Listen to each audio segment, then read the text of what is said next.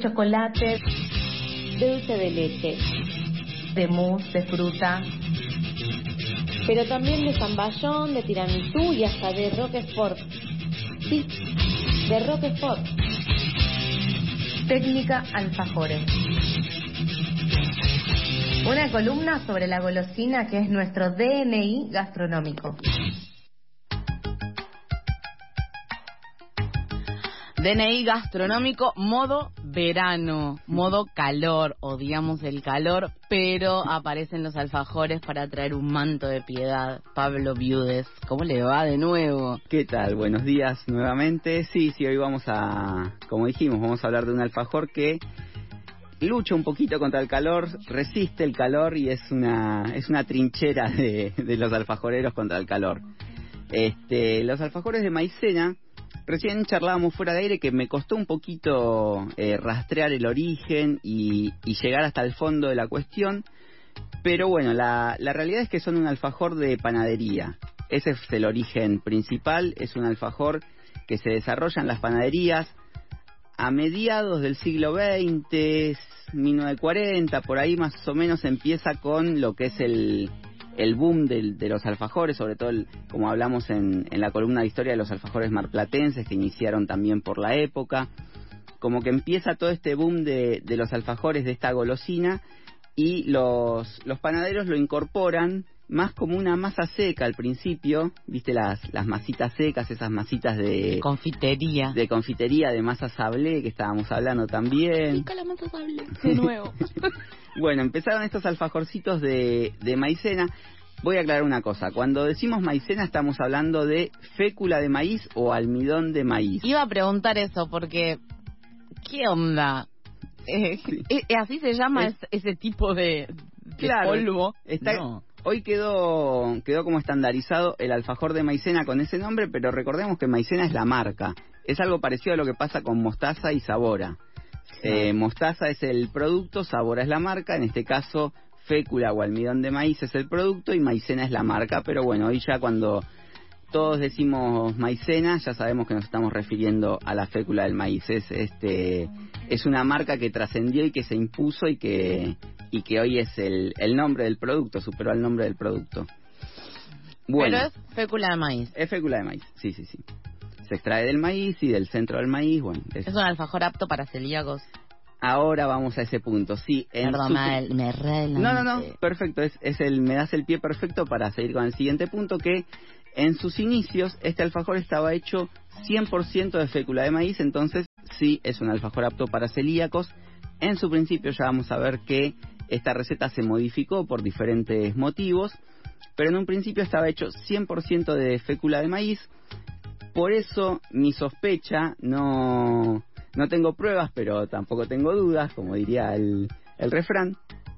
Mi sospecha es que este tipo de alfajores fueron impulsados justamente por la marca, por la marca Maicena, que recordemos los que tenemos ya unos cuantos años, cuando venía en su cajita, ya por la década del 90 o por la década del 80, atrás de la cajita siempre estaba la receta de los alfajores de maicena. Bueno, decíamos, en, en sus inicios eran 100% fécula, ¿y qué es lo que nos aporta la fécula de maíz a la masa? Nos aporta... Migas. Es, Exactamente, esa característica tan particular de los alfajores de maicena que se desgranan, que se desmigajan, lo que los pasteleros decimos friabilidad. Es una masa que la maicena, al no desarrollar gluten, por eso es apta a celíacos, no genera tanta estructura como puede llegar a generar la harina, entonces hace que la masa se, sea mucho más quebradiza, se desmigaje y nos provoque ese efecto en boca de primero que se desgrana y después de que se nos empasta la boca porque el almidón tiene la característica de absorber todo el agua que se encuentre a su alrededor, en este caso en nuestra boca, absorber toda nuestra saliva, entonces nos va a, eh, a generar esa sequedad y esa, a mi entender, esa, esa incomodidad en la boca de, de estar como pastoso. en, sí empastada estar masticando. Yo le puedo describir la sensación muy real. Este esa es una de las características principales de la receta antigua. Las recetas modificadas fueron cambiando un poquito eso. Las recetas antiguas también tenían, eh, estaban hechas con pura yema ¿Y qué es lo que nos aporta la pura yema? La yema es más que nada la, la parte grasa del huevo, entonces ayuda también a que, la, a que la masa sea más friable, que se desmigaje más y que nos provoque también esta cosa pastosa en la boca porque estamos eh, incorporando también mucha, mucha grasa, la parte grasa del huevo. Y también era, están hechos 100% con azúcar impalpable lo cual es una redundancia porque tenemos el almidón de maíz, estamos agregando otra parte más de, almidón, que es la parte del azúcar impalpable, entonces era como toda una redundancia y nos provocaba esta cosa en la boca que es este un poquito incómoda y también un aspecto visual que es ese esas grietas que se que se generaban o que se generan en las tapitas. en las tapitas en la parte de arriba. Acá estamos viendo que el alfajor que traje yo no tienen esas grietas. Ya vamos a explicar por qué. Y no tiene la pastosidad porque te escucho hablar y como que viajo así en el tiempo a, lo que eran esas tapitas que que esta se desgrana pero es como una desgranada más suavecita. La otra como que la amiguita era más dura. Sí justamente por eso, porque esta receta que hago yo en particular es la receta modificada. Es una receta que se fue modificando en el tiempo por distintos factores. El primero y el, y el más vil de los factores es el aspecto económico, es eh, la parte de la industria, de la rentabilidad y de, de obtener un, un beneficio mayor. ¿Por qué? Porque la maicena es más cara que la harina, porque el azúcar impalpable es más cara que el azúcar granulado porque y la, porque yema... usar pura yema resulta más caro si es que no haces merengue con, la, con las claras que te sobran. ¿Cuánto merengue vamos a hacer? Te resulta más caro, entonces lo primero por lo primero que se modifica es por eso. Y lo segundo, que es la parte técnica, se modifica para poder venderlos a gran escala. Esto es, en kioscos, esto es en alguna empresa que quiera trasladar sus alfajores de un punto A a un punto B. Entonces, al modificarse, ¿qué es lo que se modifica? Se modifica la cantidad de fécula de maíz. En vez de ser 100% fécula, pasan a ser 80% fécula los más, eh, los más puristas, 70, 75, hasta 60% de fécula. Tiene que tener un alfajor para que sea de maicena, tiene que tener un mínimo de un 60% de fécula de maíz y el restante 40 obviamente harina. ¿Por qué esta modificación de la receta está relacionada con la transportabilidad del alfajor. Ahí vamos a eso.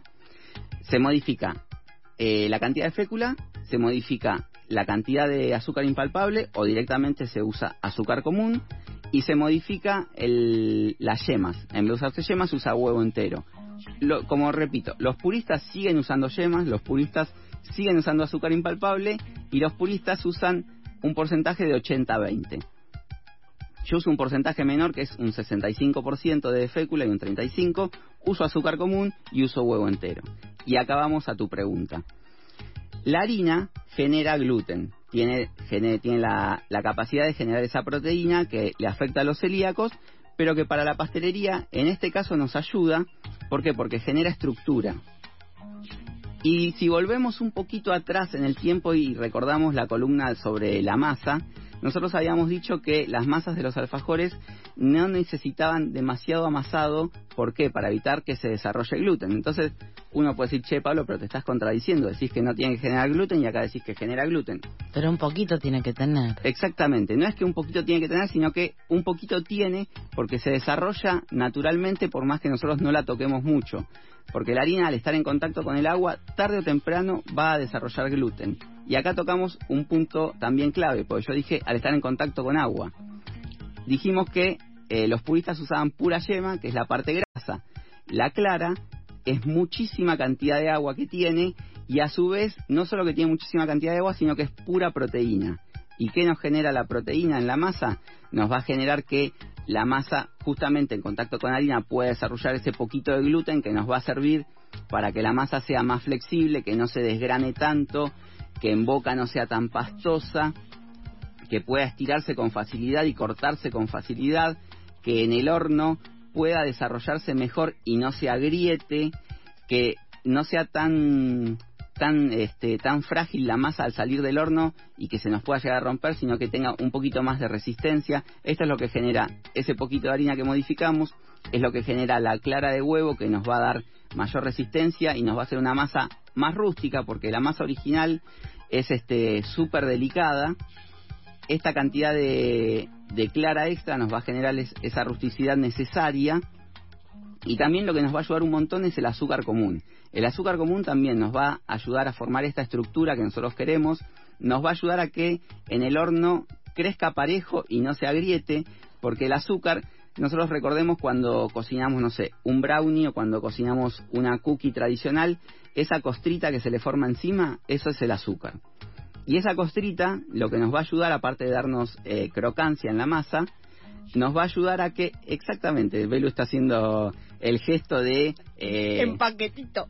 Claro, el gesto de que la masa crezca pareja, que no se forme esa panza y que nos ayude a esta estructura que que no se a ver cómo explicarlo para alguien que nunca cocinó. Es como una capita que, que, que, que protege. Que protege exactamente. Transparente, pero que protege. esa sería la definición, que protege y que nos ayuda a que crezca de la manera que nosotros queramos y que mantenga la forma y que no se rompa como se rompían los, los alfajores antes. A veces se ven unos alfajores de maicena, acá empezamos con las preguntas, Sí, sí, sí. Que, que sí tienen como una montaña arriba, que es como la galleta y es como reenglobado arriba. Bueno, esos son los alfajores tradicionales con la receta antigua, que son pura, pura fécula, que tienen nulo porcentaje de harina o tienen directamente no tienen. Eso se genera por dos motivos. Porque no está el gluten, que nos ayude a que eso no se forme, porque el azúcar común en ese caso no está y se agrieta, porque se cortan más altos, acá Belu puede ver las tapitas y puede dar fe que son bastante finitas, que no son como Son las tapitas clásicas grandes, y lo que ese efecto se da por el corte que tiene que ser más alto y porque no hay harina para para que para que nos forme este gluten que nos ayude a que se desarrolle de forma pareja. Esto nos lleva a las diferencias entre uno y otro alfajor, que es, vamos a redundar un poquito, que son estas cosas que venimos diciendo. Que las vamos a ordenar ahora. Las vamos a ordenar. El alfajor con la receta tradicional forma panza, el alfajor con la receta modificada no forma panza, justamente por todo esto que venimos diciendo del gluten y etcétera, etcétera. El alfajor eh, tradicional se agrieta, el alfajor modificado es completamente liso y uniforme. El alfajor tradicional tiene una masa súper delicada y súper friable que se desmigaja en la boca. El alfajor este, modificado tiene una masa un poquito más flexible y un poquito más amigable en boca. No, te, no va a secar tanto como seca el tradicional. Eso sí. Y la principal diferencia es que podemos decir que el alfajor tradicional es más de panadería o queda o el último bastión en donde podemos encontrar esta clase de alfajores. Esa resistencia. Son en las panaderías más tradicionales, por ahí no tanto en las modernas, y los alfajores más este más modificados y más nuevitos los podemos encontrar en kioscos, en emprendedores, en, no sé, en las grandes marcas, por ejemplo, Cachafaz, que hace un alfajor de maicena increíble. Ahí podemos encontrar estas tapitas nuevas, modificadas. ¿Qué podemos sacar en... En conclusión, porque en, en conclusión de todo esto? Sí, diga. tengo una pregunta.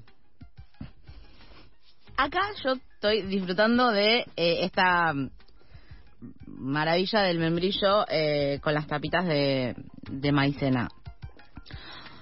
Hay como también, digo, porque es como que el alfajor de maicena solo se lo imagina uno relleno de dulce de leche y con ese recubierto de, de las hebritas del coco alrededor.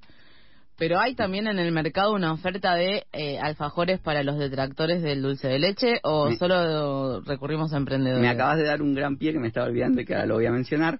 Eh, yo sinceramente no he visto en otros lugares, en, ya sea en el mercado o en los emprendedores eh, artesanales, no he visto alfajores de maicena que tengan otro relleno que no sea dulce de leche. Yo en su momento hacía alfajores de, de maicena con relleno de mermelada, tanto de frutilla como de frutos rojos. En este caso hice de membrillo para, para traerte a vos, porque sé que no te gusta el dulce de leche.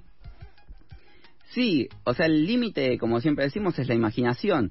Después está en cada uno querer arriesgarse o no, buscar ese nuevo mercado o seguir con lo tradicional. Y también fijarse que por ahí si le ponemos una mousse de chocolate y estamos diciendo que estos alfajores son ideales para un clima cálido. no, claro. poquito. Son ideales para dulces, dulces o mermeladas, ahí sí podemos utilizar. Y lo que vos decías recién de que tenían coco alrededor, esta es una particularidad que también estuve rastreando y no, no sé de dónde, de dónde proviene, pero nos imaginamos que es de ese match perfecto que tiene el coco con el dulce, de, leche.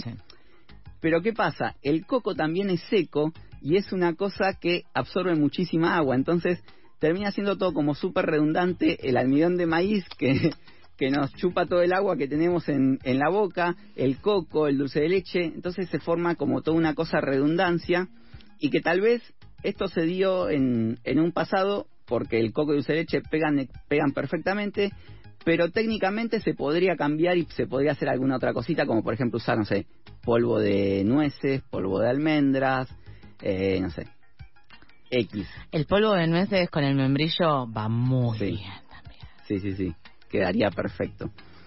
Eh, bueno, ¿qué conclusiones podíamos sacar? Estábamos diciendo, lo más importante que yo puedo llegar a decir en, en cuanto a esto es que ni uno es bueno ni el otro es malo. Son simplemente dos tipos de alfajores diferentes, uno que sigue la tradición, otro que evolucionó y que evoluciona por este, las necesidades del mercado, por la oferta y la demanda, porque el alfajor se popularizó y necesitábamos que se mueva y que viaje o que esté mucho tiempo en una góndola, entonces este tipo de masas modificadas se bancan más esa, esa, esa exposición y ese traslado, cosa que el alfajor más tradicional no se bancaba. Y también este, entender, conocer primero y después entender por qué se dan estos cambios, por qué se dan estas modificaciones, poder comprender qué, qué aporta cada ingrediente a la receta, cómo se desarrolla tal producto dentro de la receta, por qué usamos una cosa y no la otra, por qué usamos tal o cual porcentaje, qué va a pasar cuando va al horno, qué va a pasar después que sale del horno, qué pasa cuando entra en contacto con el dulce de leche o con el membrillo. Entonces, entender todo este tipo de cosas nos va a llevar a elegir una u otra receta o elegir uno u otro alfajor. Y la reflexión final, más que una conclusión, es una reflexión y viene por el lado filosófico y no gastronómico. Wow. Preparémonos, ¿Qué? Mary. que es pensar. Pensar un poquito si nosotros elegimos, o sea, qué es lo que elegimos, qué es lo que comemos, si elegimos libremente, si nosotros creemos que tenemos libre albedrío porque somos eh, el conjunto de nuestras decisiones, porque somos todas esas decisiones son las que nos trajeron hasta acá y elegimos libremente comer tal o cual alfajor, comer usar tal o cual receta, o si estamos predeterminados, si nacemos y crecemos en un ambiente, en una sociedad, en, un, en una tradición que nos predetermina y que nos induce o que nos lleva, o que nos induce en el mejor de los casos, que nos impone tal o cuales decisiones y nosotros las aceptamos inconscientemente sin pensarlo y terminamos no eligiendo sino siendo esclavos sentimentales de nuestra memoria emotiva de aquello que probamos cuando éramos chicos y que queremos y elegimos eso porque creemos que estamos eligiendo libremente. Y con esto, Pablo Viudet, de Técnica-Alfajores, cierra este ADN gastronómico de alfajores de maicena de este viernes.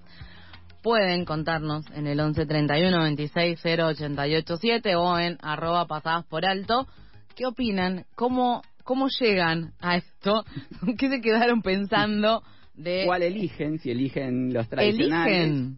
Sí, bueno. Todo esto acá en Pasadas por Alto que en breve continúa.